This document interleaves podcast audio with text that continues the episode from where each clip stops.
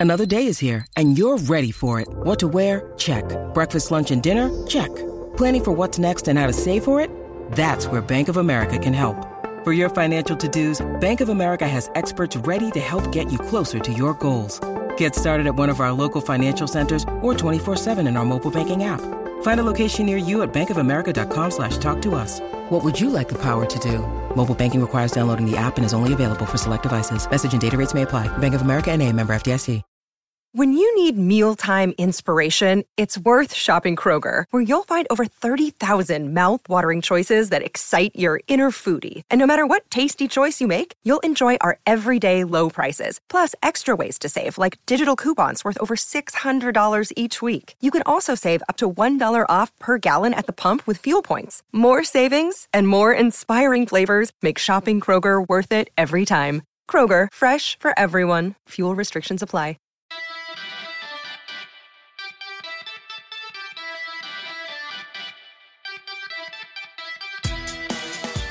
Hello and welcome to the Anglo Italian podcast for this Monday night live. You may have noticed that we are missing a certain co host, that is Ruairi. He's currently having some difficulties with his laptop, so uh, he will join us at some point. But for now, Happy New Year to all. I'm going to just flag myself through this as we go along until Ruairi appears. But more importantly, I'm joined by Ben. And Ben, mate, how are you doing this fine evening? Very good, thank you. I'm in very good spirits despite uh, the FA Cup draw that's just landed on our lap for Tottenham. But you know, we move, we move. If exactly. You, wanna, you know, if you want to be the best, you got to beat the best. So, but yeah, I'm good. I'm very good. Thank good you. Good stuff. And did you have a good break as well? Yeah, it was nice. It was kind of like getting back into the swing of things that first week back and all that after the new year. But I think we're we you know we're back. We're good to go, and lots of football to talk about, which is exactly. obviously the main thing. Exactly. And he's joined us. He is on his phone. I'm here, guys. Great I'm here. I apologize. Great to have you. Don't worry, mate. We've blagged it. We've got to this stage. So now I'm going to hand over to you, mate. But let's start off by saying Happy New Year. Buon anno as well. And uh, it's great seeing you back in the UK. Obviously, you saw your mighty Crewe as well. Was it a 50% win ratio as well for you? Was it? Yeah, yeah. Honestly, the whole Christmas period was a bit slim when it came to football results. But the Alex, they pulled that out of the bag at the last minute and um, ground out the biggest shithouse 1 0 win against Bradford City. Scored in the 12th minute. And from that moment, me and my mate were sat there going, Okay, 78 minutes to go. Here we go. 64 minutes to go, like counting the minutes down. But we managed to get the result. Uh, so that was a nice little bonus at Christmas. But yeah, good to be back in the UK. Good to see your lovely faces, guys. Um, and not the best start to 2024 in terms of technology, but we will get there. Um, loads to talk about, as Ben said in today's show. We've got um, the FA Cup to talk about. We do have a lot of Serie A action. Napoli looking in a lot of trouble. Juve up to their old tricks again, scoring in the very last minute, and Inter doing the same. Inter kind of copying them a little bit. Um, and Adam, in the FA Cup, what are we going to be talking about? Please don't say Arsenal. Oh, I thought we'd talk about Arsenal. Um, we'll good, also talk good, fun. Spurs, obviously, um, because there was a good strike by Pedro Porro there. Um, but more importantly, we'll talk about those shocks as well, Ruairi, because obviously Maidstone, or as you said, Maidenhead in our little chat yesterday. I knew I was um, going to get it wrong. Quite well, they did quite well, to be fair. And uh, we've got a few ties that could set up for some juicy uh, kind of non-leaguers potentially, you know, maybe making a storm against Man United. I don't know. We'll see if Eastleigh can pull off the win against uh, Newport County to face potentially Man United. But we'll talk about that and more as we go along. And obviously, we've got to talk about transfers as well, Ruairi, because Radu Dragusin is obviously on Ben's lips at the moment. He's been talking about it on TikTok quite avidly and trying to prepare Spurs fans to make sure that Bayern Munich aren't going to gazump them unlike in Serie A, where a lot of teams seem to be consulting everyone else, don't they, uh, Ruairi? We did see mm-hmm. Dean Huijsen obviously go to Roma instead of Frosinone. So, uh, yeah, a lot of that chat. I'm sure we'll do that. But uh, enough about me. Let's talk about the football. Beautiful. Well, let's start. Should we start in Serie A? Are we starting in Serie A? We can do if you want to, yeah. Let's do it. Let's start in Serie A and let's start with I think the biggest shock of the weekend, maybe. Was it a shock? Let's start in Turin. I feel like it was the biggest headline of the weekend. Um, as Torino beat Napoli for the first time since 2015. A huge uh, curse Napoli have had over um, Lagranata, but Torino managed to put them to the sword. Now, I did sit and watch this game Sunday. The entirety of yesterday was sat watching football. It was beautiful until Arsenal kicked off. And Torino were just unbelievable. I don't know about you, Adam, but it was the first time for a while that I've seen Napoli just give up possession. Um, mm. It felt like they allowed, not only were they not able to get the ball, but they allowed Torino to have the ball. And it feels like a real change in direction, not for the positive that's happened at Napoli under under um, Mazzarri, right? Do you think this is d- down to him? I think there's got to be a combination of blames there, um, but certainly you have to look at the record since Mazzarri's come in, and it's not looking too pretty. Um, obviously, I did a few posts recently on our Instagram account about speculative kind of signings at the moment, based on rumors and what I've been reading up on. And uh, when you look at what the things that you need to address, they've conceded 16 goals prior to this weekend in eight matches. That's across all competitions and that includes that uh, four uh, 0 defeat at home to uh, who was it Frosinone? I think it was Frosinone. Yeah, in the Coppa Italia. So um, yeah, you obviously add another three goals, and you're like, this defense, this whole team doesn't still seem to be gelling together. And you're right. Look, I mean, Torino aren't anything special, but they made it look seamless. And uh, you know, when you've got Buongiorno who scored that third goal, magnificent header as it was, but it goes to show you that no one was picking up anyone in that particular mm-hmm. incident, mm-hmm. and um, just that wouldn't have happened with the Napoli of last year. Let's put it that way. It's these kind of mistakes that you're seeing right now. And I think that's fed into the players' mentalities. You've seen the rumors about Zielinski moving potentially on as well, because he's entering the last six months of his contracts. Mazzocchi obviously been bought in. Terrible debut for him. Um, but I just I don't think if you look at most kind of Napoli fans' reaction to that match, they weren't complimentary. They're like, get rid of this fool now. Mm-hmm. Like they've got a lot of respect for him, but it's not working out for them. And I'm sure you can kind of talk to us about the match itself because I saw only the highlights, but I mean it was bad enough on the highlights itself.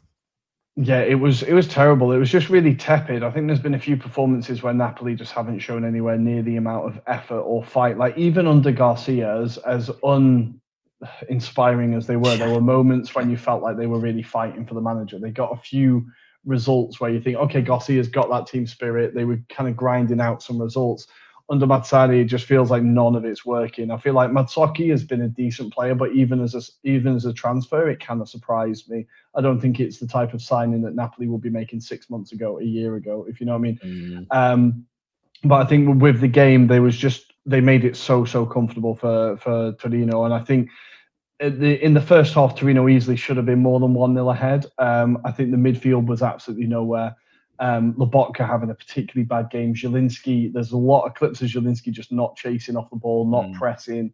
Um, just feels like a complete lack of effort. And for Torino, they were just there. I think I said it to to you, Adam. Like mm. they didn't have to be good; they just had to be competent. No. I think like true. Uh, we saw Mario Rui looking, getting caught out of position, looking every mm. day of his age and just a lot of these players that um, Spalletti was getting a lot out of, it just wasn't really mm. there. But I want to be quite complimentary about Torino because I think their front three on their day, mm. um, yeah. Vlasic, Vlasic um, Zapata, and Sanabria, are very, very dangerous when they play well. Now, what they need mm. is more consistency.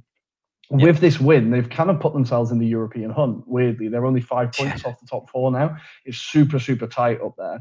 Um, mm. But Adam, I'm going to throw it back to you. Do you think Juric can get the consistency there? Because that's always been Torino's issue. They finish 12th because they win one week and then lose next, then win, then lose. Do you think they can actually get that consistency and can he get that front three fully firing?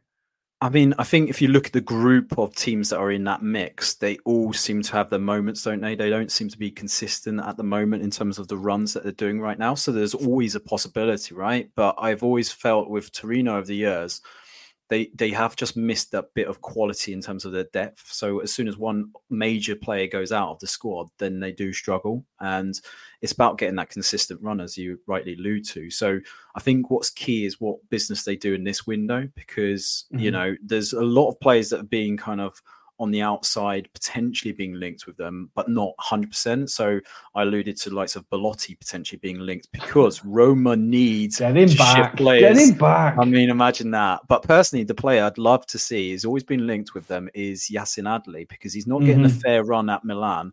This was a kind of player that could really develop under Juric. He has this kind of knack, doesn't he, Ruairi, of developing players and they eventually move on, right? And I think that's the ideal kind of combination. But the problem is, is what's happening with Pioli, what's happening with uh, Milan, and ironically, this weekend Yacine Adli did play, so it's one of those weird ones, isn't it? To be fair, but I mean, he did play goes- quite well as well, Adli. I thought he played pretty yeah, well. He's a player yeah. that's always kind of stood out to me when I've seen him. But Ben, you are our resident um, Antonio Conte expert. He was in attendance um, at the at the Stadio uh, Olimpico or Stadio delle Alpi. Sorry, he was in attendance, as was Gianlu- uh, Ventura, the old Italy Yeah. manager. Would do you think Napoli can change their manager again? Do you think they should change their manager again and just bring in Conte and get just pay a manager, just pay a manager properly? Yeah, it feels like Conte. He's either like the perfect manager to go in there, or he'll either just add to the shitstorm that's already going on. And I just don't like. It's. I generally am not sure which way it would go because I do feel like, like we saw it at Spurs when Conte walked through the door. We were in a you know dire straits with Nuno. Um, even though on the surface things didn't seem that bad, it's just that you just knew there was no like in terms of looking into the future, you just knew that this wasn't going anywhere, and it was just like one poor result and one poor kind of, you know, far from encouraging performance too many. And I think Conte was the perfect manager that we needed at that time. Well, it seemed like it, but with Napoli, you could you can kind of compare the situations, but I think it's weird with Napoli because they're on a come down after, you know, an incredible season last year, whereas we weren't in that situation, and maybe they're in a better place to bring someone like that through the door because they want to get back to that level of competing for the title and competing in the Champions League. But I just feel like with his kind of nature, I'm sure he'd be, you know, he's been out of the management game for nearly a year now. I'm sure he does want to get back into it at some point. So we could see a different, you know, hungry Antonio Conte. But you know, we always see that for the first 12 months, 18 Mhm. months, and then after that, it kind of fade that the mask slips. So Mhm. I'm not sure whether it's what they need for the long term, but maybe right now it's just that obviously they've changed manager already. Does it? eh, Would you? I don't know. I feel like teams that if you go through like more than two or three managers in the season, you're essentially just writing off the campaign. And I don't think Napoli are in it. They're not in that position to do that. Like although the results haven't been great, they're still they're still they could still easily get into European places. And maybe Mhm. Conte is the man to kind of bring that back in the short term and get them competing for the Europa League, potentially even the Champions League. I mean, they're only five points off the top four. So Mm. who knows? And we were in a similar position when he came into us. Obviously, he came to Spurs uh, in November, I think it was. So he had more time to work with the players.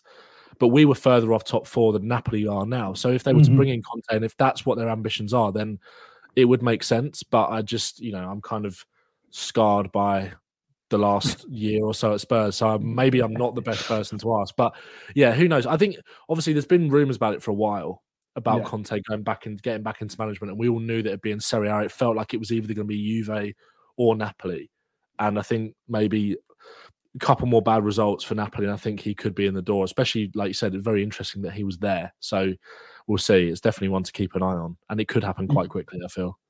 Yeah, I feel like he is just. It felt like the ghost at the feast, if you know mean. Just looking Yeah. over as Mazzarri was kind of sat right next to him because, of course, he was he had a touchline ban. They weren't far from each other, but it did feel like Conte was there just observing. Well, Napoli are currently on course to be the worst defending champions in Serie A history. The record was set by AC Milan in the 96-97 season, I think it was, where they finished 11th. Napoli are currently 22 points worse off than they Mm. were at this point last season it is beyond damning. Um, Adam, where do you stand on the replacing Mazzarri thing? 'Cause it feels like this season has already been written off to me. Obviously, Osimhen's Yeah. away at AFCON as well, which definitely doesn't help. But where do you stand? Do you, would you be pulling the trigger? Because I would definitely just be paying properly. I think that you have to kind of start considering it because it's just not worked, has it? Um, Mm. But the problem is De Laurentiis, I don't. I think he's quite stubborn. I think he's going to give him the shot to turn it around. I don't think necessarily it's all over. But that said, you know, the whole team needs changing. To be fair, at this stage, um, there's definitely an attitude aspects now with the individuals in the squad. Um, but the problem is, De Laurentiis sees himself as this figure that is a director of football. He's going to do all the wheeling and dealing. And unfortunately, for every incoming manager, they have to deal with him. That's the problem. So he has a bit of a loose head on him at times. He can just randomly make sporadic decisions that kind of disrupt the uh, rhythm of the team as well. So I think that's the problem that you have to deal with, and I think that's possibly why Conte didn't initially join Napoli when he had the mm-hmm. chance, because if remember there was all those rumours of potential meetings in Rome with De Laurentiis.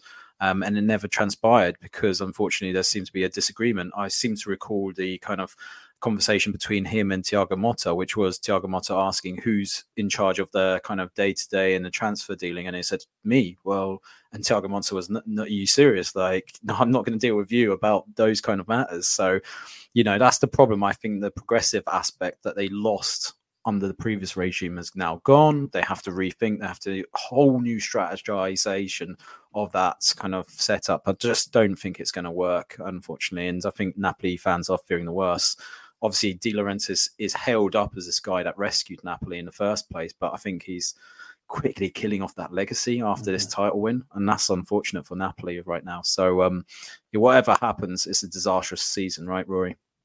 Yeah, it has gone as bad, even worse than we could have considered, really. So that's 10 yeah. games, six losses, three wins, and one draw for Mazzarri since he took over. Um, and they are looking like they might even struggle to be in the Conference League next year. Sorry, Napoli fans, not much to really smile about at the moment, but I have seen lots of Napoli fans pleading with the fact that uh, uh, De Laurentiis might step down. I cannot see it myself. Um, I think that Napoli is definitely the, the bigger treasure than Bari. Uh, I think he's going to be holding on to Napoli a lot longer. Uh, but we're going to leave Napoli there for now. We're going to put the fans out of their misery and let's go to the let's go to the title race um, and let's start mm. in Milan. Let's start with Inter two, Verona one. Everyone I thought Inter would make this a lot more comfortable than they did. But then, of course, Pazza Inter return. Martinez scoring again in the 13th minute. Thomas Henry, friend of the show, mm. getting the equaliser late on before Lazovic is sent off. And Frattesi in the 93rd minute pulls a Mooney to the Curva, but sends them into raptures and gets a huge, huge win. The celebrations were incredible. Ben, did you see this? Yeah, it was quality. It was so, so good. It's just absolute carnage, wasn't it? it was, it was the moment I think Thuram has him on his shoulders, just marching him up and down the pitch. Like yeah. you could see how absolutely huge that win was, and I think. Unfortunately, despite the win, the main headlines I saw and the main complaints I saw, Adam, were from Inter mm. fans just in aghast at how bad Marco Arnautovic was in this game for 10 million euros. It was incredible, right? Yeah, I mean, some of the misses were just out of this world, like different level. Like we've seen him at his worst at Stoke City, but this was a different level of yeah. Marco Arnautovic. It was that header, obviously prior to that kind of build up to the corner where Frattesi does score um, that miss where it seemed easier just to touch it in. That was the one that you just couldn't believe. But yeah, there was a few incidents. There was also a few clips, um, kind of his touches, his first touch, kind of reminds you of Lukaku. Do you remember last season where he completely stuffed a corner? And um, yeah, unfortunately, it could have been even worse. To be fair, it wasn't just all Arnautovic's fault. Um, there was a few mm. kind of relaxed performances on the day. And obviously, they gave away that very late penalty, which you saw the shithousery from Dimarco against Thomas mm-hmm. Henry for missing that penalty. Um, but yeah, I mean, Inter can count themselves lucky. Obviously, I'm sure you've seen the papers, Ruairi, about VAR and that decision around Bastoni, whether that should have uh, potentially been something. I mean, obviously, I, I, feel there's nothing in it because Juventus no. always get away with it as well. Well, the thing is, I, I, don't know if you've seen this, Ben, but Juve fans were absolutely crying about this should have been a red card. I honestly, I saw the greatest comment I saw on it was if that was in Serie C, they call it a love tap. Like there was absolutely nothing in it, but Juve fans getting very upset. Did you think there was any controversy here, Ben? Not for me. I don't like. I don't. Uh, yeah, I've only seen it a couple of times, but I've, mm-hmm. I don't. It's definitely not worth the kind of like discussion that's been had around it. Yeah, for sure. Like I didn't even really think of it as a talking point, but then, like you said, it no. kind of just seems like it's blown up. But the game was just crazy. Like it was just absolutely crazy. Those kind of scenes at the end, like, and the fact that like Bastoni was it Bastoni with the volley against the bar before yeah. like yeah, yeah, yeah, yeah, back into the area. It was just like it was one of those games where it almost felt like I think Inter probably went into it maybe a little bit complacent almost and yeah. kind of saw it as one of those games where they thought this is you know three points at home um but yeah, and they kind of had to do it in the sort of fashion that Juventus have been nicking those sorts of wins with. But I think it, they were knocking at the door through most of the game, and like you said, Arnautovic's kind of complacency in front of goal. Like the only chance that I saw of him was that chance just before the goal. I think it was the header from close mm-hmm. range. It was just like seemed one of those ones that was easy to uh, easy to score than miss. Um, but the thing is, when you've got, I guess, when you've got someone like Lautaro alongside him, who's averaging over a goal a game or got over a goal contribution a game now for Inter. I think it's 17, mm. 16 goals and two assists in yeah, 17 yeah. games, which is just nuts. Like, and the finish as well, like it looked easy, but the, just the like calm toe poke finish was just like so, so cold from Martinez. But, you know, they might have scraped over the line, but sometimes those wins are most satisfying. And like, there's always the cliches of like, oh, that's a sort of win of champions. And, you know, we've been critical of Juve for like, scraping over the line. But with Inter, it feels more like that feels like a get that felt like an anomaly rather than the way that mm. they have been winning. And sometimes you have to kind of win that way. Whereas like with other teams, it doesn't always feel like that. It's a bit like United, like a bit like Man United uh, in the sense yeah. that like there's a sense of like they can't keep getting away with it. But like if City were to win like that, it wouldn't be perceived in the same way, which is kind of how I feel about Inter and Juve. Um, yeah. But yeah, mental, mental game. No, I think I think you spot. I think you've hit something there because I think this was a touch of arrogance from Inter. I think they were getting a little bit complacent, and maybe this would be mm. A bit of a wake up call to them. Like Adam, do you think this is? It was a close shave. Do you think this could kick them back into gear? Because it did feel like now, obviously, Verona will cover them quickly after this, but it did feel like they into thought they just turn up and win, right? Yeah, it did feel like that, and. Uh I think there's always going to be that element that this part of the season they're going to have to start rethinking how they approach it because they started rotating it in the previous game, didn't they, against Genoa? And obviously they got their draw. And then obviously going into this, they ideally needed to win this. Obviously got lucky because I think on the day Hellas Verona were really good value for a point anyway as a minimum mm-hmm. of this game. But yeah, I think obviously it's got to start kind of cementing that kind of thought of if we really want to challenge for this Scudetto this season, then we've got to give it our all in every game. Can't afford to go half-assed and expect teams to roll over.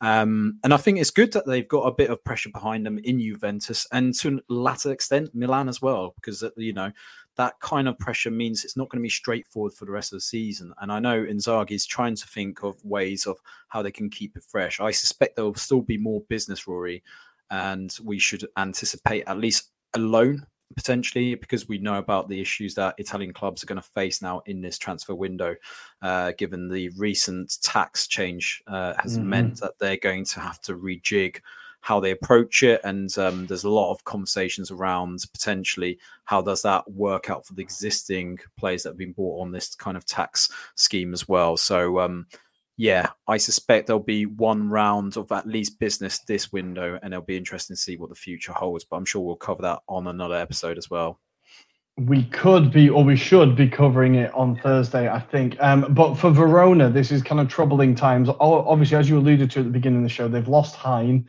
Um, there's rumours now that Terracciano is going to be joining AC Milan. Uh, there's rumours about Ngonge going. Lots of players suddenly being linked to move away. It feels very much like a fire sale in anticipation for relegation. Um, Adam, do you think this is Verona kind of trying to cash in while they can, knowing that they're probably up against it?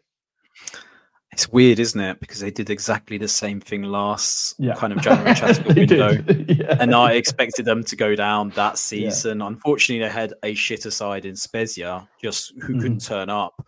Um, this time round, I'm I'm really a bit fearful for them because I think they are trying to milk it a bit too much. I, I don't know what the issues are financially, but it seems like every kind of window we go into, they're financially really strapped. And um, I wonder if Marco Baroni regrets now moving away from Lecce and taking that role because it just feels like whoever goes in there you lose all your key players every yeah. window and it just feels like you can't build anything with that squad which is unfortunate because i saw Isak Hien come on against Roma last night and he looks quite handy. I couldn't believe it but he's been good in the odd match that i've seen him but he actually looks quite handy. He made lukaku just bounce off him and lukaku just like didn't know what was going on. So i think he's going to be a really useful addition but like you say Cyril and Ngonge he's incredible. I mean, the fact that Aston Villa potentially toying with a nine million bid, I think I'm surprised there's more, not more clubs after him, uh, given the kind of space that he creates, what he can do. He's a full Belgium international, as far as I know.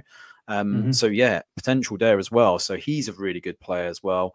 And um, what was the other one that left? Uh, and Terracciano, as you mentioned, yes, went yeah. to um, very exciting think, young player. I think he's pretty much on the cusp. He's already signed, mm-hmm. I think, terms, if I'm not mistaken. So yeah, um, it's not looking too healthy. But I suppose in favour of Hellas Verona, there are three worse sides at this moment in time. So it's just a question of who does the business right now and who's got the better squad after the window as well. Um, I'd fear for Hellas Verona though because they haven't looked great in most of the games this season.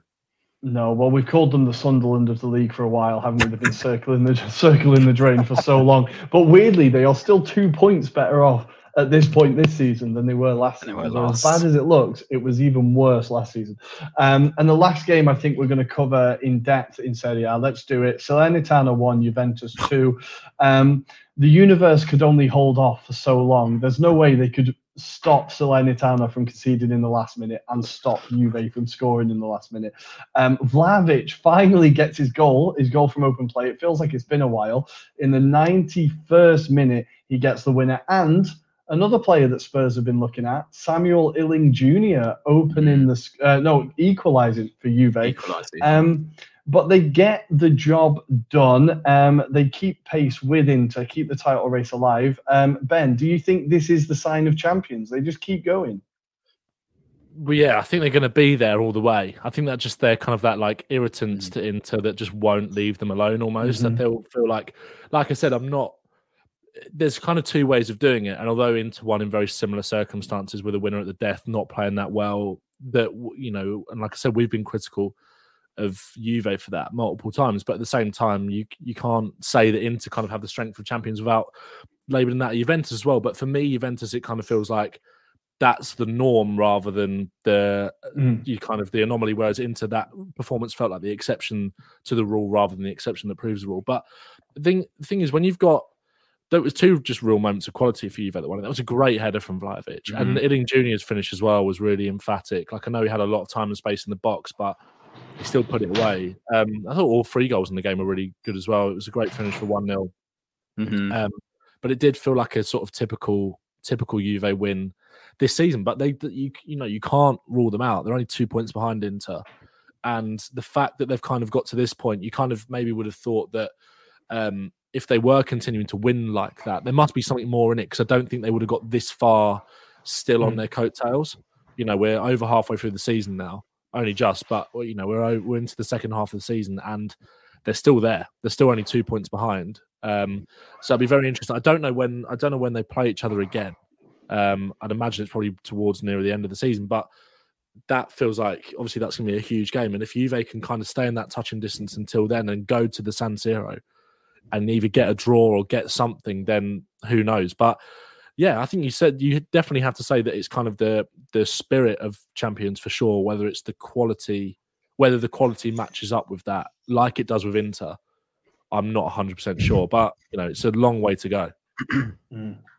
Um, and Adam Salernitana, they came so so close to making history, to getting a huge result. They just can't get it done, can they?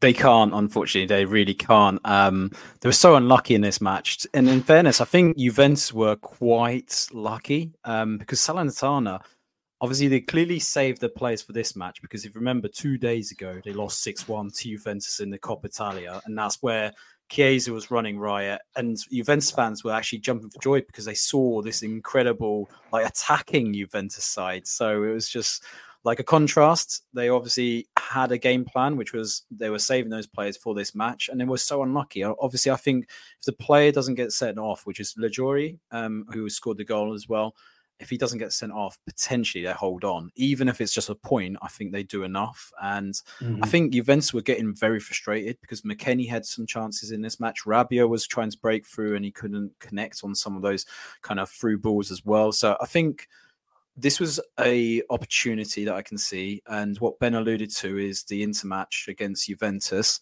That's actually in about three weeks' time. That's going to be a big match in Inter. Um, so yeah, let's see where both teams are at this point. But that means that you've still got a solid two months of football before the end of the season. So mm. I think there's still whatever the result happens. I think there's a lot more that will go on, and it's I think it unfortunately might go in a favour of Juventus because they don't have European football to worry about, and that's what mm. worries me. Um, I say worries me. It's not that I support Inter, but I just don't want them to win. That's all it is, no. Ruairi. I think I, I, think Juve really jumped on the grenade this year, and it could really, really like benefit them. The fact that they kind of took the European ban and took it in the year that they got the Conference League, if you know what I mean, and they were just like, right, yeah, let's just. And it, they really, it could have been very good future planning from a club that's used to kind of planning mm. the hmm. future around breaking rules, right? They, they've got a lot of practice in this. Um, but yeah, it feels like they could really, really get a benefit from this. Just before we move on from Serie A, I wanted to very quickly just recap the fact that from fourth place all the way down to uh, 10th is separated by six points. So the race for European football, absolutely massive. Um, Fiorentina losing 1 0. They just cannot get any consistency. A huge loss there. Um, Sassuolo again just being the pain in the arse that they always are. Atalanta getting a hard fought draw against Roma to keep themselves in the fight, and Torino, as you said, with that massive win. Adam, you watched Atalanta Roma, arguably the big, like the headline game of the weekend. Did you think it disappointed as a game, or did you think of it?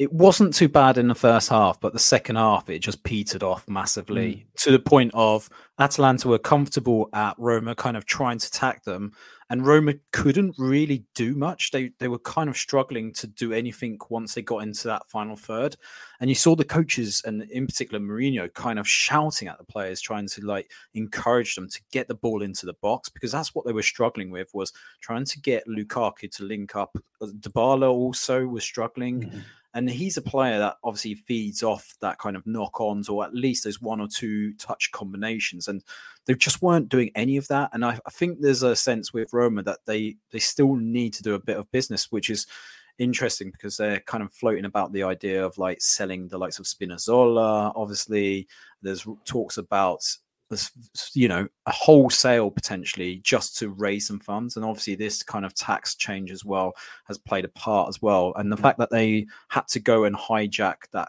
Frosinone target of Huijsen from Juventus shows um, what they need to do now at this window. Um, it is quite desperate. It's down to the FFP that they broke a few years ago, which is coming to haunt them now. And this is going to be, I think, a forever thing with Italian clubs mm-hmm. potentially. But back to the game, Atalanta, I feel were a bit unlucky on occasions, especially the VAR decision in terms of this penalty being given, which I feel is just an absolute farce, personally. I mean, it slowed down a bit like that Calvert Lewin one that we mm-hmm. spoke about on our WhatsApp chat. It's it's not a red card, uh, but it's one of those situations where it's not even a foul in itself. It's just the fact that it was just a bit clumsy in the way his leg is in that direction and it lands mm. on Karsdorp and Karsdorp makes the most of it, which is a frustrating bit because that's what all you need to do is in that environment with Roma fans and obviously Mourinho jumping off his like high horse, basically. he was that's all he was sent centre stage so, again. He was centre stage again. Um, yeah, I felt I messaged you and I said I think that might be one of the oddest penalties I've ever seen, but I need to watch it again. Yeah. The ball had completely gone. He wasn't looking in the direction of Karsdorp. His leg was just kind of the momentum was taking it round. He happened to touch Karsdorp. Really, it was just one of those where I think sometimes through our English lens, we think that VAR is much worse in England than it is anywhere else. And then you see a decision like that, and you're like, oh no, it's fucked everywhere. It's fine. And I feel like in Serie A, they're really the, the the thing seems to be looking for any contact. The second there's contact is a penalty, regardless of regardless of what the contact is, and that looked yeah. like they were really really looking for that one. Dybala throwing the ball that they didn't actually show who they threw who he threw the ball. Minus. Cup minus. Was it at Koopmeiners? Okay, they kept cutting him out of shot in the replay. Supposedly, but... he might have said something to put him off taking the okay. penalty. You see, okay. so um, but just on your point on VAR, the same incident happened in Sassuolo when they won against mm-hmm. Fiorentina on Saturday evening. VAR rules out Thorstvedt's second uh, goal, which yes. should have been a goal, and it was deemed that the Sassuolo player, I've forgotten who it was, was deemed offside, but also interfering with the line of the goalkeeper's vision which was like, and the worst thing was VAR sent the referee to make the decision. So it wasn't even VAR that made the decision there. So it was so weird. And then on the flip side, then going into the kind of Fiorentina incident where the penalty's given, but also um, there's the other aspects of their version of their goal equalizer. So Quarta hits an equalizer, but it isn't because it's deemed for the mm-hmm. kind of very similar thing, but it's through phases. So I won't bore everyone. They can see it, they can go and watch it. But VAR in Italy is horrendous. So if everyone says PL kind of VAR is awful, no, you haven't seen it. Definitely in Serie A. That's the thing. Yeah, it was. It has been a bit of a shambles, and that decision really did uh, leave me a bit perplexed. I feel like Roma deserved a goal. I just felt quite bad for Atalanta that he came like that. But Mourinho rubbing off on Dybala, I don't think I've seen Dybala act like that before. That kind of petulant and that kind of aggressive. But you know, he does mould players. I think uh, to his form. Um, of course, Mourinho was sent off in the end, right? I think. Yes, um, he, was, he stood he stood on the line. The, my favorite bit was the ref telling him to go back in his box, and he just stood there, stood there, stood there, and he was like, "Giallo per me, Giallo per me." Yeah, okay, give me your booking. Like fucking incredible, absolutely box office. Um, but we're gonna leave um, Serie A there. I think that's all of the major games we've talked about. Milan getting a massive win. Empoli look, mm. oh god, that was not much fun. Awful. But Loftus Cheek scoring, Giroud with a penalty, and Chaka Traore with his mm. Serie A goal for Milan on the break. Um, the only Empoli player I could slightly be um, complimentary about was Cambiaghi, who was trying so hard to do it all on his own, but got zero help. Um, I've delayed it for long enough. I think, Adam, it's time to talk. Ben, you ready to talk FA Cup? Big time. Big time. Let's do it. So we're going to talk about how horrible Christmas has been. Uh, Liverpool, well, Arsenal nil, Liverpool two. Let's do it properly. Um, freaking hell, I've not shouted at the screen that much in the first half for a very long time. Um, some of the football we played was amongst the best we've played this season. And I thought, oh my God, we are absolutely the, the, the quick attacks, the breaking through midfield, the defensive like unity, everything. We just couldn't even attempt to hit a barn door, let alone hit the frigging barn door. It was painful to watch. And the longer it went on, from about the 10th minute, I thought, Liverpool are just going to score and we're going to have nothing to offer once they do. And lo and behold, that's what happened. Um, once the young goal goes in off Kiwior, Adam, he's not having fun at the moment at Arsenal. It's really not going well for him, unfortunately. Um, once that goal went in, it felt very much like Liverpool were able to manage the game. Um, Klopp kind of stunted on us a little bit, bringing on two players uh, for their debut, I think, which was an extra kind of kick in the balls. Um, and then, of course, Diaz shows Saka what he should have been doing the whole game by just spamming it into the top corner. Um, Ben, I'm going to let you gloat a little bit. How much did you enjoy watching how painful that was for us? No, I didn't enjoy it at all. I actually felt quite sorry for. No, I'm joking. I um, I, don't feel sorry for us. I'd rather no, you enjoyed it, honestly. The thing is, it's one of those things where, as much as it is beautiful to kind of divulge in an Arsenal defeat mm-hmm. in that kind of manner as a Spurs fan, like some of the stuff that has been going around, like since the game, in terms of people Man. doubting Arteta and the players and that kind of stuff, and some of the stuff that's been slung like Saka's way. It's just like it's so boring. It's so just like. But if you want to be critical about the game, I think that, like you said, that was. I think in the last couple of games, obviously Arsenal have kind of been stunted by Fulham, um, who played well as well. That was a poor mm. performance from Arsenal, and Fulham got it tactically spot on. Same as West Ham, really. Although you probably created more in that game, even though I don't mm-hmm. think you created maybe the high quality maybe the same yeah. volume of chances as Liverpool, but not necessarily the same quality of chances as as Liverpool.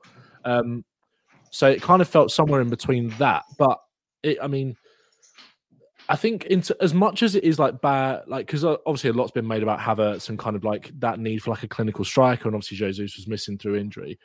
I just feel as though it's as much, and I get I have the same frustration with Tottenham sometimes. As much as it's poor finishing and not taking your chances, it's it's making bad decisions when it actually comes to those chances. It's not just a case of like not being clinical with your finish. It's like there were so many times like the prime example was that chance where Saka won it back on the right hand side and then played it into Havertz, who then could should have just squared like an easy cut just back to Saka. It. Just hit it. Yeah, yeah, or just or cut it back to Saka, who had an open goal. Yeah, like and then he tries to play it across the box. So I think Nelson, who was coming in off the left, and then it ends with Odegaard hitting the bar.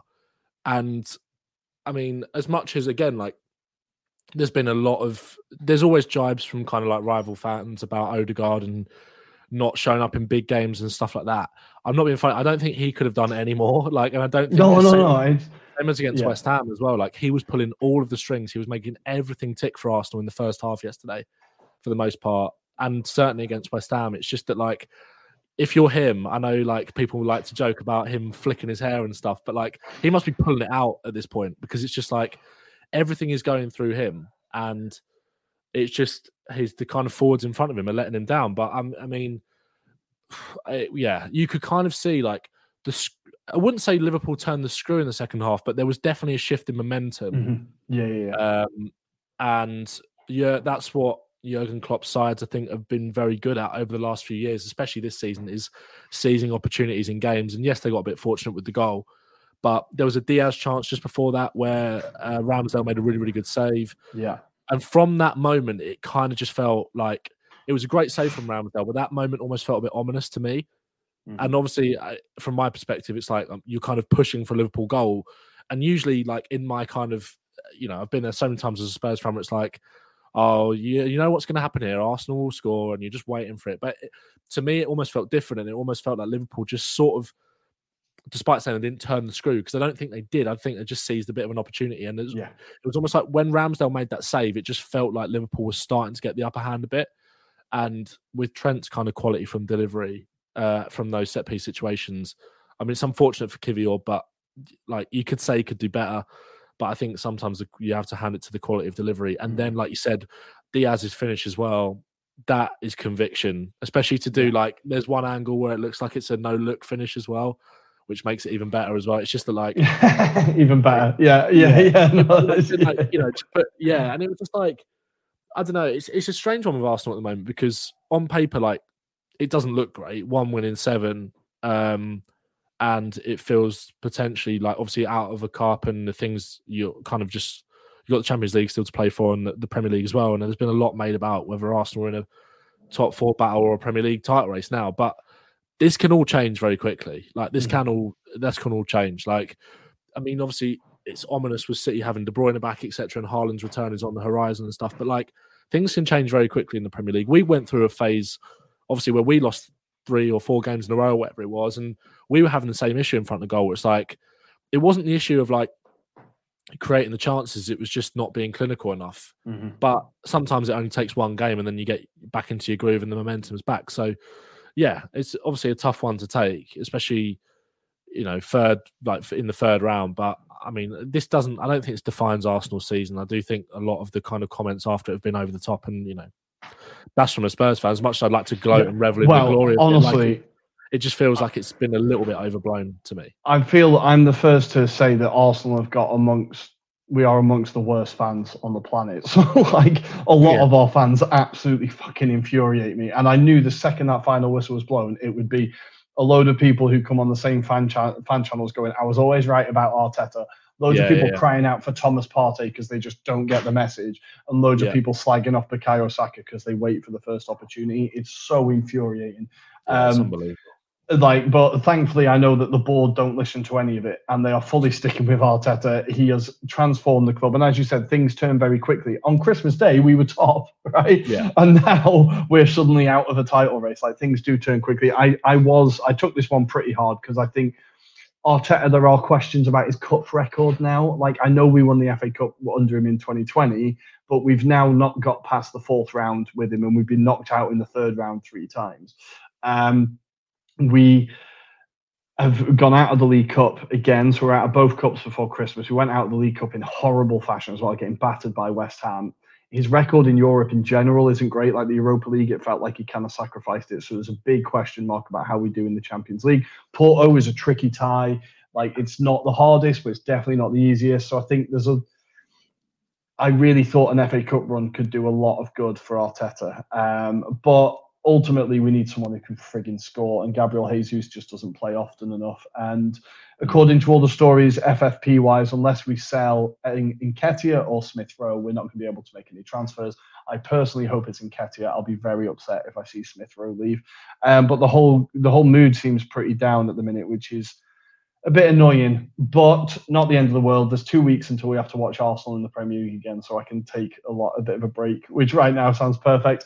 Um, but Adam, for Liverpool, they're looking pretty ominous, right? They're slowly, quietly doing very well in every competition. They're in the Carabao Cup semi-finals. They're now through mm-hmm. into the next round in the FA Cup. The Europa League, I think, is kind of theirs to lose, um, and of course, they're top of the Premier League. Do you think Liverpool could be on for a big season here? I, think they they should be considered as the outsiders at this moment in time still, um, purely because I think we've still got to see how Man City now progress now that mm. they've got Kevin De Bruyne back in their squad. I, I, I still think you saw there's a bit of vulnerability about them in certain games, in particular when you don't play it to their way, they get very frustrated, and I think that's what I was going to allude with you is whether Arteta could have maybe changed his tactics a bit more because it felt like Arsenal were trying to roll it into the net at times. Yeah. Whereas actually, what Liverpool don't like is when it's against them and they don't like it up against them in terms of defensive aspects. I think what they were lucky was the likes of Trent Alexander had a great game and he kind of transitioned that ball from defense onwards. So I think he's been quite critical. I think there's still kind of that element of midfield as well. I think there's a bit of judgment around have they got a kind of considered midfield at this moment in time because although Alexis uh, McAllister's come back back into the fold. I think there's still elements that you have to question about them. But look, I, I definitely think Europa wise, they should definitely potentially win that. I think they're probably odds on to win the League Cup as it currently stands against mm-hmm. the teams that are in that competition still. Um, it's whether whether they can be consistent over the rest of the season. I think that's a big ask as well. Don't forget, like if you're combining all those kind of games that they have to take on, I think there's still going to be performances within them that they're going to struggle. But I think this key period is Salah, isn't it? Salah being out of the squad, can they cope with him being out? Some people actually say that without him, they might be a bit more sensible up top, mm-hmm. where they're not relying on him essentially. So, this is the interesting kind of transition bit of the season for Liverpool: is can they maintain results while he's still out of the team? And um, yeah, I suppose we'll wait and see, Ruairi. But I think there's a lot to play for still in this season. There, we will see. I think Liverpool could be on for multiple um, silverwares this season, but we'll see how it goes. Elsewhere in the FA Cup, let's talk Man City, I suppose. They beat Huddersfield 5 0. Um, De Bruyne did come back. And Ben, you get to play them in the next round. How do you feel? This is, you should be confident. You always do City, right? To be fair, well, I think we could be on for one of the great cup shocks. They could come and beat us. Who knows? I mean, they've, not, they've, still not they've still not scored at our ground yet. But to be fair, all of those have been in the league and the Champions League. So the FA Cup might bring out a completely different kind of game. But I mean, it's one of those ones where I'd I'd absolutely love to win the FA Cup. I made a video about it the other day, sort of talking about would you rather win the FA Cup or finish in the Champions League? Um, and uh, for me, like I would love to go on a good cup run. I'd absolutely love it. And the thing is, Gary Mabbutt, who conveniently was the obviously the last Spurs captain to win the FA Cup, um, pulled Man City out the bag as the away team, and um, that just felt completely cursed and cruel. Mm-hmm. And it just feels like there's always going to be something stopping Spurs. But you never know. Like he also said, like you've got to, you know, if you want to, if you want to be the best, you've got to beat the best, haven't you? So mm-hmm. I'd kind of rather play City now, and like if we get knocked out and you get beat narrowly by City, and the performance is there but it just doesn't quite go away. I think as a fan base, you can't there's you can't criticize that at all. Like it is what it is. Man City are a juggernaut. Haaland and De Bruyne are back around the corner. Obviously, Doku's back as well, um, and we'll have still have players missing. We should have everybody that's injured back by then. So Romero and Maddison should be back as well. But it's just mm. we'll be still missing the Asia Cup and Afcon mm. boys, which is obviously a blow. Um, but who knows? Who honestly, who knows? The FA Cup. Uh, it feels like you know it's a tantalizing kind of draw. I feel like everybody like it's it's very rare that you see like two fan bases both upset with the draw. Like they don't want to play us and we don't want to play them, even though our yeah. record against them at home and the fact that it's at home as well obviously adds a little bit um, for it to us, and we'll be we'll be bang up for it. You know, we we traditionally are a cup team, despite the fact that we haven't won it since 1991. Um, but you know, who knows? It could be it could be it, yeah it could be a very it could be a classic cup tie. We've had a lot against city in the past. I remember we were 3-0 up against them against 10 men at half time and they came back and beat us 4-3 at white hart lane. So there's history there in the fa cup. So it should yeah. be it should be a great tie. Um city obviously it's hard to kind of judge against huddersfield but you kind of i think everyone probably knew they'd beat them 3 4 5 nil and they obviously ended up doing that. So it was like you know it was a formality really. But yeah. yeah. It was never really a question, was it? I think Foden got most of the headlines with his goals and assists. A good performance yeah. from him. But again, without being disrespectful to Huddersfield, it is Huddersfield. Um, and we yeah. kind of expected it. But we're going to move on from, we're going to move on in the FA Cup, sorry. Mm. And we're going to talk, Adam, I'm going to go to you. Maidenhead, no, wait. Maidstone United 1, Stevenage nil. Um, the scenes at the end. Well, before the game, let's start before the game. George Elokobi, mm. um, absolute Wolves legend. His pre-match interview was Class. just absolutely beautiful. Where he's getting really emotional, talking about what it means to him. And then after the game, where he's talking about all I want is Wolverhampton Wanderers in the next round. I just yeah. want to go to Molineux. I want to take my boys to Molineux. Just beautiful, beautiful stuff. And the celebrations mm. at the final whistle, Adam, it was incredible, right? Yeah, it gives you the kind of uh, feel for what the FA Cup actually is and what it stands for because I think we've missed that over the years, especially I think this weekend as well. It kind of reminded me of how upright and sort of you know certain managers have in in particular the premier league managers have over this competition. I, I, didn't help you know you've got someone like thomas franks who used to be managing in the championship for a club that actually needed fa cup money about mm-hmm. five years ago. If it wasn't for fa cup money they wouldn't be where they are right now. And um, yeah it sort of disappoints me a bit especially you know thomas franks being in the position that he's in. I would have expected him to stick up for the competition a bit more. But look, fantastic achievement by Maidstone because that's more than just the three rounds. That is also qualifying rounds that they had to go through just to get to this stage. So, you know, George Elokobi as well. If you look at the history, he's had to build his squad on bits and bobs. You know, he hasn't got a huge budget there. And um, yeah, I mean, there's obviously that personal story of George Elokobi as well. He talks about his dad and the fact that he, you know, passed away when he was 10 years old, you know, so there's a huge kind of sentiment there as well. I remember actually George Elokobi when he was coming through at Colchester United before mm. Wolves snapped him up. And even then, he looked like a monster. You know what we've been talking about Joseph Minala and how he's actually like 42 and he's actually came across as 13. Um, yeah George Elokobi looks like that typical 20 year old when he was like in the youth team at Colchester United. When I picked up a program and I saw him, I was like, what the hell is this guy? But, you know, to see him actually play in the Premier League is something else. But yeah, I mean, they've got Ipswich Town, which, you know, still a good, decent day out for them as well. And you know what? Still fancy them. They could yep. still pull it off as well. So he's hoping and praying that they get through. But more importantly, thank you for beating Stevenage because I hate Stevenage with passion and I don't like Steve Evans, that fat twat. Anyway, that's enough about me. It's always ha- it's always a good thing to see him pissed off. I always forget yeah. where he is, and then he just pops up and you're like, oh god, the guy still gets employment, the absolute tool. Um, yeah. He's there somewhere, but thankfully he's not in the FA Cup anymore. Um, elsewhere, we should go up to the northeast, I suppose, one of the biggest ties of the round. Sunderland nil, Newcastle three. It was all a bit of a letdown. I feel like Sunderland started the game and just could not get out of their own half. It was massive. You could see a young squad in Sunderland against the hmm. multi-billion dollar enterprise that is Newcastle. Um, they were defending well though, and I tweeted out Daniel Ballard, um, Hale finest, absolutely bossing it at the back, and within two minutes he scores an own goal. Uh, so the Anglo-Italian curse counts on Twitter as well. That's good to see. And Isak getting two goals. My main question here, and um, me and my mates at home are discussing it on WhatsApp is Jobe Bellingham unlucky that he plays the same position as his brother uh, Ben? Because it makes him stand out a lot more. And I, I was really underwhelmed. I know it's against Newcastle; it's a yeah. difficult game, but I thought he did not play well. No, I agree. I've I I like Jobe uh, from you know Spurs have kind of had links to him over the last few months. I've kind of tried to keep an eye on him and sort of try and take away the fact that it's Jude Bellingham's brother, and obviously mm-hmm. you know he wears Jobe on the back of his shirt rather than Bellingham to kind of try and get away from that name as well. And I love all that. Um, mm-hmm. And from what I've seen of him over the course of the season, I do think there's a player in there.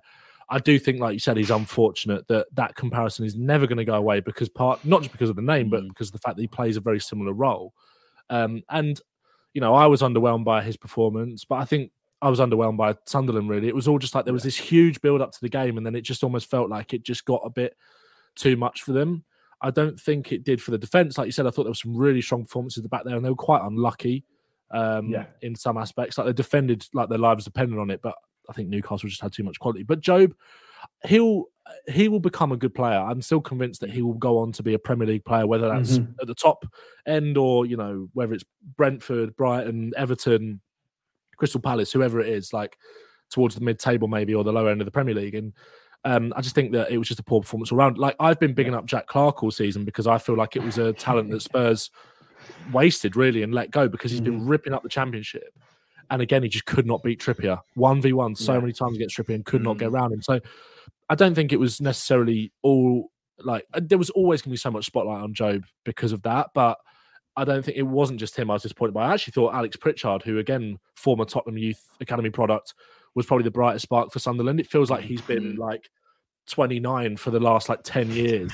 He's been around for such a long time, but he had the shot that um, I think either hit the bar. It was close. It was, was very close. Yeah, I remember yeah, yeah. like from when he was at Tottenham close. as a kid, like his like dead ball quality and like his ball striking ability. I, w- I thought he was going to be like I thought he was going to go quite far, but it never really panned mm-hmm. out. Obviously, he was quite good at Norwich. Um, there's been calls for I think where Sunderland had a few injuries in the last few games, like for him to play a bit more, and he's getting an opportunity now with Mick Beale coming in, who I'm just not convinced about as a manager. Mm. Like he did wonders at QPR, and it just felt like he was almost a little bit like he loves himself a bit. He's like chocolate, isn't he? And it just feels like mm-hmm. he took that Rangers job despite turning Wolves down, and then went to Rangers, which just felt odd. Like, mm. um, yeah, Sunderland. I mean, obviously, Tony Mowbray's gone to Birmingham, isn't it? And it just kind of felt yes, bizarre yeah. as to why they let Mowbray go. And obviously, I think Mowbray could actually do quite a decent job at Birmingham mm-hmm. to sort of steady the ship there. But yeah, I was disappointed by Sunderland. I was disappointed by the game in the whole. It was a great, like the build up to it was great. And I was like, yeah. you know, it was one of those ones where you make sure you're home for it kind of thing, like make sure you're not doing anything. But it almost just, but as soon as the own goal went in, it just felt like, ah, this is the way it's going to go. And unfortunately, it was because, yeah, yeah, I felt like it, it, it, all hinged on Sunderland scoring the first goal, and the second they didn't, I was like, yeah, game over in it. Really, I do have to say very quickly, I always enjoy seeing Luke O'Nien play, and absolutely yeah. love it at Sunderland. Yeah. Since that Sunderland till I die document documentary, obviously everything at that club was a shit show. All the transfers were a shit show, but then bringing him in was such yeah. a good move. He seems like such a nice lad. That tackle on Lewis Miley was what incredible, and like proper old school agricultural tackle, but fully in, just incredible. And I just really like that he's become a bit of an icon at that club, and I'm really happy that his career's turned out the way it has. I just it was I, it just made me smile a little bit. Um, yeah. But Adam, Newcastle stunting on Sunderland's pitch, taking their uh, customary victory selfie on the pitch at the end. Um, Richard Keys, old Gibbon mitts, got angry about it. Uh, do you think I'm it was sure a bit out of order? it's probably because they didn't do a lounge that had Richard Keys around, like you know, obviously yeah. in his attire, Andy Gray cutouts or something like that. Like he's just missing his best buddy, wasn't he? Um, but yeah, no, I mean, what can you say? I mean, Newcastle were there for the taking, weren't they? And unfortunately, mm. just on the day, Sunderland couldn't do that quality bit and overturn them. But I've got a good story to tell you about Luke O'Nien. Luke O'Nien, obviously being from a Wycombe player, um, I saw him on the golf course. Uh, didn't didn't clock on he was actually there, but he he didn't know where his ball was. So we are just trying to tell him like it's just over there, mate, like literally over there. And then he mm-hmm. starts starts going through this bush like with this club, and he, he still can't find it. So in the end, he was like, "Have any of you got like a spare ball?" It was like, "Yeah, here, here you go." I didn't realize it was Luke O'Nien until it like he started like popping up, and that was Luke O'Nien. So really nice guy. Um, and yeah, like you say, that documentary kind of sums him up. He is all heart and he gives yeah. so mm-hmm. much time to fans. It's just lovely story. And I'm, I'm, loving the fact that he's succeeding as well because he was mm. released by Watford, I think, when he was 17. Yeah, yeah. So he's going through the non-league scene before we snaps him up. And yeah, seeing him blossom, it's just amazing. Even though it is Sunderland and their fans are a bit funny as well. So hey. No, I lo- absolutely loved seeing it elsewhere in the FA Cup because I'm very aware of time.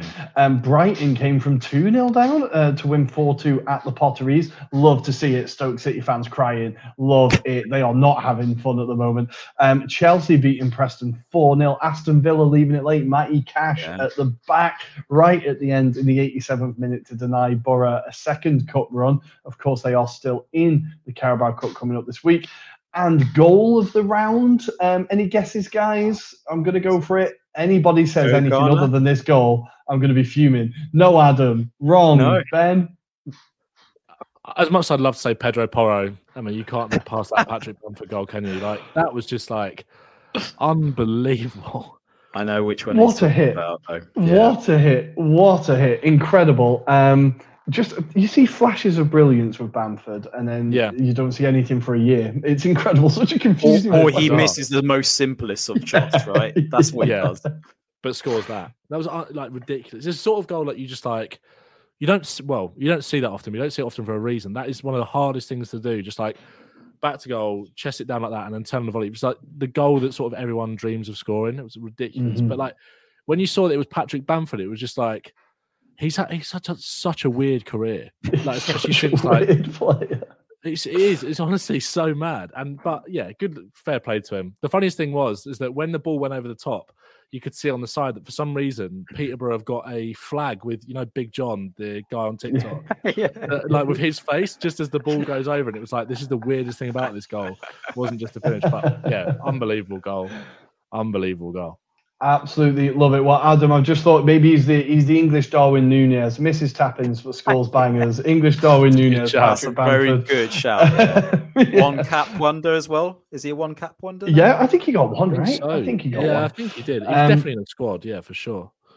And finally, a derby that I didn't realise was a derby. Shrewsbury nil, Wrexham one. Wrexham going through to the next round. Yeah. A lot of spike and needle around this game. James McLean, a great follow on Instagram for anybody, whether you love him or hate him. I love him. Is um, he just went off on his Instagram afterwards at all the um, Shrewsbury players and the Shrewsbury manager, I think it was. Um, yeah, absolutely love it. Didn't realise that was really a derby. I'll be honest. Um, but in the next round, as you said, we have Tottenham taking on Manchester City in what is probably the tie of the round. Chelsea, Aston Villa. I would be hmm. backing mm. Villa to make a to get a result there. I, I, think they could have a bit of a cup run. Fulham, Newcastle, Maidstone, as we said, have been rewarded with a trip to Ipswich, and Blackburn Rovers Wrexham is an interesting one as well. Um, and that's it, guys. I think that's all the football. No, that is all the football. Adam, anything so. we need to cover? I think the only thing was we were going to do a little section on transfers if we've got enough transfer business. Let's do it, Adam. What transfers are we talking about? Well, I think we might as well start with our like obviously co-host as well. We might as well call him co-host. We've got Ben to talk about Radu Dragusin as well, haven't we? And uh, obviously the inevitable Eric Dier going to Bayern Munich. I never thought that what? would ever happen. Now wait, this this is classic on Football Manager when you sign a player from abroad and they put the clause, "Can you sign a friend?" So I feel more at home. Yeah. The second I saw that, I was like, "Oh, that's Harry Kane just going." Can you bring in Eric Dier, please? So I've got a mate. It has to be, surely. It's got to be. I've never. Like, I I love Eric Dier and I think I, I don't like some. Like, obviously, we know that he's limited a player, limited as a player now, and isn't much use to Tottenham. But I've always kind of stuck up for him. But when I saw that, I was just like I don't think anyone's like ever like failed upwards quite like that. It's quite remarkable. But good luck to him if he does go. Yeah. I, there's, I mean, this whole while we've been doing this podcast, the Dragusin situation has changed remarkably. It's gone one way or yeah. another. There was rumors coming out that obviously there, there, was a lot of Bayern chat this morning saying that mm-hmm. he's on Bayern's list and Spurs fans losing their minds about it. Uh, then it came out that you know Spurs are still the front runners, and then this evening it came out that he's close to joining Bayern but now a lot of the um, so mm. Florian Plettenberg, who is not my favourite Sky Germany journalist, mm-hmm. after the seeing his face every five minutes in the summer during the Harry Kane saga, Um, he came out and said that Spurs are still the front runners. Bayern are interested, but understand that it's basically Spurs are very close to agreeing a fee, and then a lot of the English journos have kind of backed that up as well since. So, yeah, there's been a lot of Spurs fans losing their heads on Twitter today over a player that most of them probably didn't know existed about two weeks ago. So, which is classic. that tends to be how January goes. Yeah, right? I yeah. hate the January transfer window so much. Like, it gives us a lot to talk about, which is great. But like, it's just. But in terms of like Dragusin as a player, again, there was Spurs were kind of originally linked with um, Todibo from Nice, and I think Mhm. A lot of fans just because he's maybe a bit more of an established name. He's a couple of years older. There's been a bit more hype around him. Obviously, he's been to Barca and come back. And Mm. I think generally with French players who obviously played in Ligue 1 and played in uh, La Liga, there was naturally going to be a bit more hype around him. And I understand why people might be a bit more excited about that. But from what I've seen of Dragusin, I've you know, I think he at the end of the day, like at the start, he's coming in to be a backup, and then hopefully with European football next year and whatever format that is, whether it's Conference League, Europa League, Champions League, who knows, um, we'll get more game time and you know provide a really good competition for Romero and Van der Ven. And from what I've seen and from what a lot of people have said, it feels like a really good bit of business from Spurs. Um, so hopefully we get it over the line. I think there's been questions over his ball playing ability. Obviously, you guys would have seen more of him than I have. I've tried to watch as much as I can, but it feels like that's kind of been the main thing that people have maybe Mhm. said about him. But at the end of the day, Yeah. also he's playing in a, um, a Genoa side that you know are kind of lower mid-table, not as progressive on the ball. Those abilities aren't going to kind of shine through if it, as it um, uh, shine through as much as if he was playing for a side competing for European football or trying to be more progressive, Mm, etc. yeah. So I think it's one of those things where also like I think a lot gets talked about about playing out from the back in Spurs' system when actually what it really is is just playing simple passes into the midfielders quickly and getting us up the pitch. Like you don't Yeah. have to be, uh, you know, the best ball playing centre back in the world to be a success in this system. So I'm excited about it. Hopefully we do get it over the line because obviously we've got a Man United trip at the weekend looming without um, Romero. Van der Ven should maybe play. Obviously he was on the bench against Burnley on Friday. I think Postecoglou wanted to bring him on, but the game situation just didn't really allow for it. Obviously we needed to Yeah. score a goal. And I think it would have been one of those if where if we were 3 0 up, it would have been good to get 20, 30 minutes into his legs. But you know, he'll so he'll probably play. It's just who partners him. And obviously Ben Davies is injured now as well. So and that's the thing as well. Like, even if he did come in this week, there's no guarantee that he'd start anyway. Like, it, obviously, we might talk about Werner, but I think with an attacking player, it'd probably be easier to slot in into Ange's system and kind of, especially where he's already played in the Premier League. Whereas with Dragusin, it maybe feels like just give him a bit of time to kind of settle and adapt first. Um, But then again, Postecoglou has kind of been very brave with a lot of his selections um, in terms of giving players chances that you didn't necessarily think were going to come uh, going to play or or whatever, or in terms of you know, or, or whether that's the way he sets up. So I'm excited. Hopefully, it's one that Spurs can get over the line because we do need a centre back in this window. Um, but I think one thing that's been good about Spurs uh, since Paratici has come in, and obviously he's not officially working for Spurs, but this one has got his hands written all over it, hasn't it? Um, is Yeah. that ever since he came in and kind of, you know, especially since Postecoglou, it does feel like if Spurs don't feel like they can get who they want, then they will move on very quickly. And it felt like that with Todibo, so they've moved on to Dragusin, and I feel like now they're confident of getting it done. Bayern are obviously interested, Napoli are interested, but for me, that just points towards a good sign of him being a good player. So hopefully we can get it Yeah. over the line. Apparently, he wants the Premier League more than any other league, so we shall see. We we will see. It's an exciting one for sure. I've just seen another exciting. Um, any football manager players will be very excited about this. Brighton closing in on Yes, Boca that. Juniors wonder kid Valentin Barco. This is a player that everyone has been signing on Football Manager this year.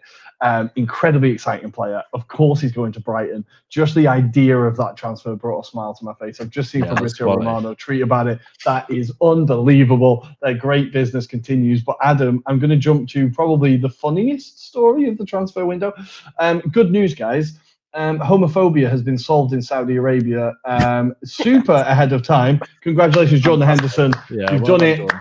We all doubted you, but you've managed to prove us all wrong. And Jordan Henderson will be coming back to join Chelsea, apparently. Adam, what do you make of this signing? Chelsea going to sell Gallagher to Tottenham in order to bring Oh, in God.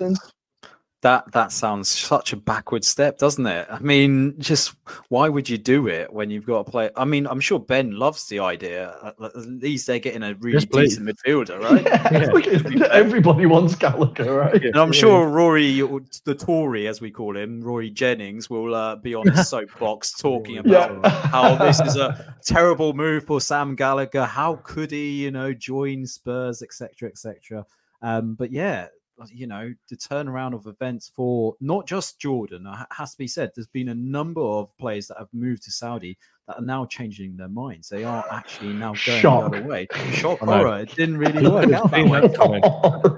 And I was going to plant this. Does this mean that we're going to suddenly have a change of philosophy? Because it does feel like these Saudi Arabians were kind of gearing themselves to buying this World Cup. But mm-hmm. given that this might send a negative vibe about their league now, do you think now Saudis are going to invest in clubs around Europe to kind of buy that trust again? Because you know there was rumors about Inter potentially being taken over by Saudis. Those those rumors I are think, still ongoing. Yeah, yeah, yeah, I think we're going to see a lot of this going on going forward. So uh, that's probably for another pod in itself, Rory. Um, but yeah, um, I just Jordan, Jordan Henderson, welcome back.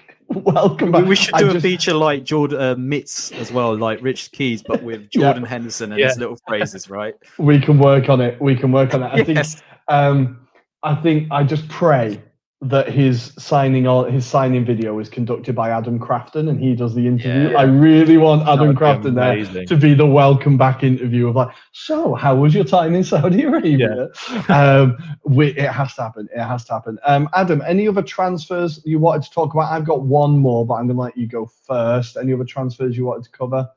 Uh, I can't think of anything off the top of my head. The one that we all laughed on our group was Martial being offered a five-year oh, contract at Man United. That was classical. After they kind of said that he was going to go, um, but yeah, I'm I'm just curious where David De Gea ends up personally. He's still isn't he still training in Spain? Still knocking second, about, yeah, Secunda yeah. group. Um, yeah, so it'd be interesting to see where he ends up. But I think there's going to be a few out of work players that might get snapped up on the final mm. day of this window. I've just got a feeling across Europe that's what's going to happen unless certain moves happen. So um, yeah, watch this space. That's all I'd say. Uh, the last story I wanted to cover today, of course, it's Arsenal. Um, it came out of nowhere today, but Sasha Tavolieri, oh, who we've actually had yeah. on the podcast, absolute yeah. legend, um, turns out he's really big in Belgian football. Um, he leaked, he kind of released a story that Andre Onana has been um, kind of approached by Arsenal, um, around 50 million pounds apparently um, fairly advanced talks from what he's been saying that Onana wants the deal. Everton aren't holding out for a lot of money, um, obviously, because they need all the money they can get. Yeah. Um, and it seems to me like a perfectly opportune signing. I think it kind of hinges on the fact of if we can get rid of Thomas Partey. If we can ship him off to Saudi Arabia, that would be fantastic. Um, should have done it two years ago, but anyway. I think it hinges on that. But if we could get the Onana deal done, I think that would be the perfect signing in that number eight role.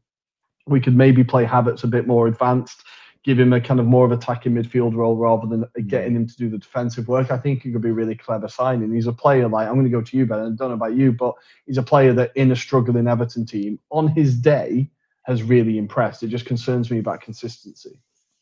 Yeah, I would say the same thing. I think he's quality. I think he's a really, really good mm-hmm. player, but and and to be fair, again with Everton last season, when times were tough, he really did dig in. He's, I think he's a player that you can mm. rely on. But I also think I when obviously Spurs played Everton pretty recently, and he is one of those players that naturally stands out on the pitch because of his physique yeah. and the way he carries the yeah. ball. And I was watching him quite closely, um, and I just thought that like he tends to fade a little bit in games. Uh, I don't know whether that's just because you know he's doing a lot of work in that midfield or not, and maybe at a big club he could kind of disguise that a little bit more, but.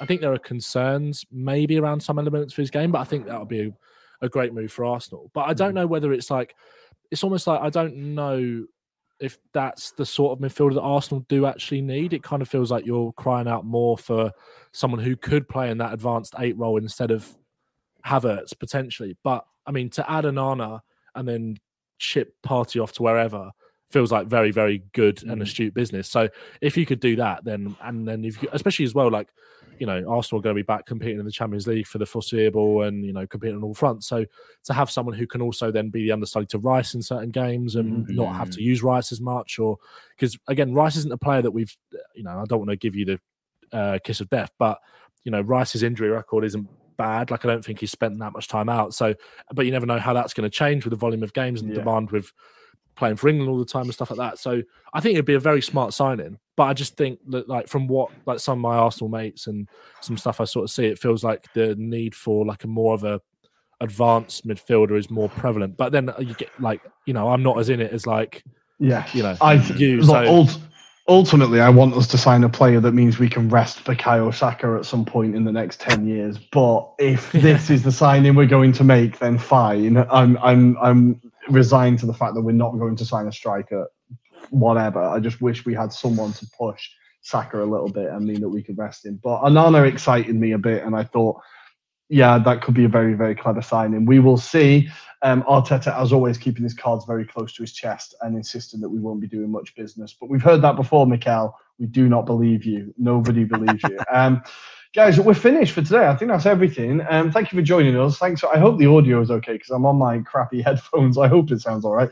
Um, thank you for putting up with us, and thank thanks for coming back. Um, it's yeah. been fantastic to be back. We will be back on Friday again with another episode. You can find us on Twitter at Italian Anglo Pod, on Instagram, and on TikTok at Anglo Italian Pod. Um, and Adam, anything to say before we let these people go and we let Ben say goodbye? Yeah, just one plea. If you're on TikTok, please follow us because we're keen to get to 1K followers so we can do some lives. So that would be really appreciated. I only found this out that you had to have 1K to do bloody live. I mean, what the hell is that all about? But yeah, we have to get to 1K followers before we can do that. So appreciate if you're on TikTok, follow us. That'd be really appreciated. And we'll hand over to Ben. Yeah, beautiful, Ben. Thanks for coming on, man. Uh, when our listeners and viewers want to find you, where can they find you online? Um, they can find me or Ben Talks Football on TikTok. Search the same thing on Twitter. You'll find me as well. Um, and there, and yeah, and all I want to say is Timo Werner is scoring at Old Trafford next week. Um, Ooh. can't do anything about it. Ben's I've been singing the chant already on his TikTok. I've seen it. I haven't been on live. I've just been on that kind of incognito mode, just watching. just him, watching so. in the background. Yeah. It's, it's, it's, Werner on the dance floor. That's all I'm going to say. Beautiful. I love it. I love it. I love it. Great. Well, guys, thank you for joining us. We will see you on Friday to preview all the weekend's action. Grazie. Ciao. A dopo. Ciao.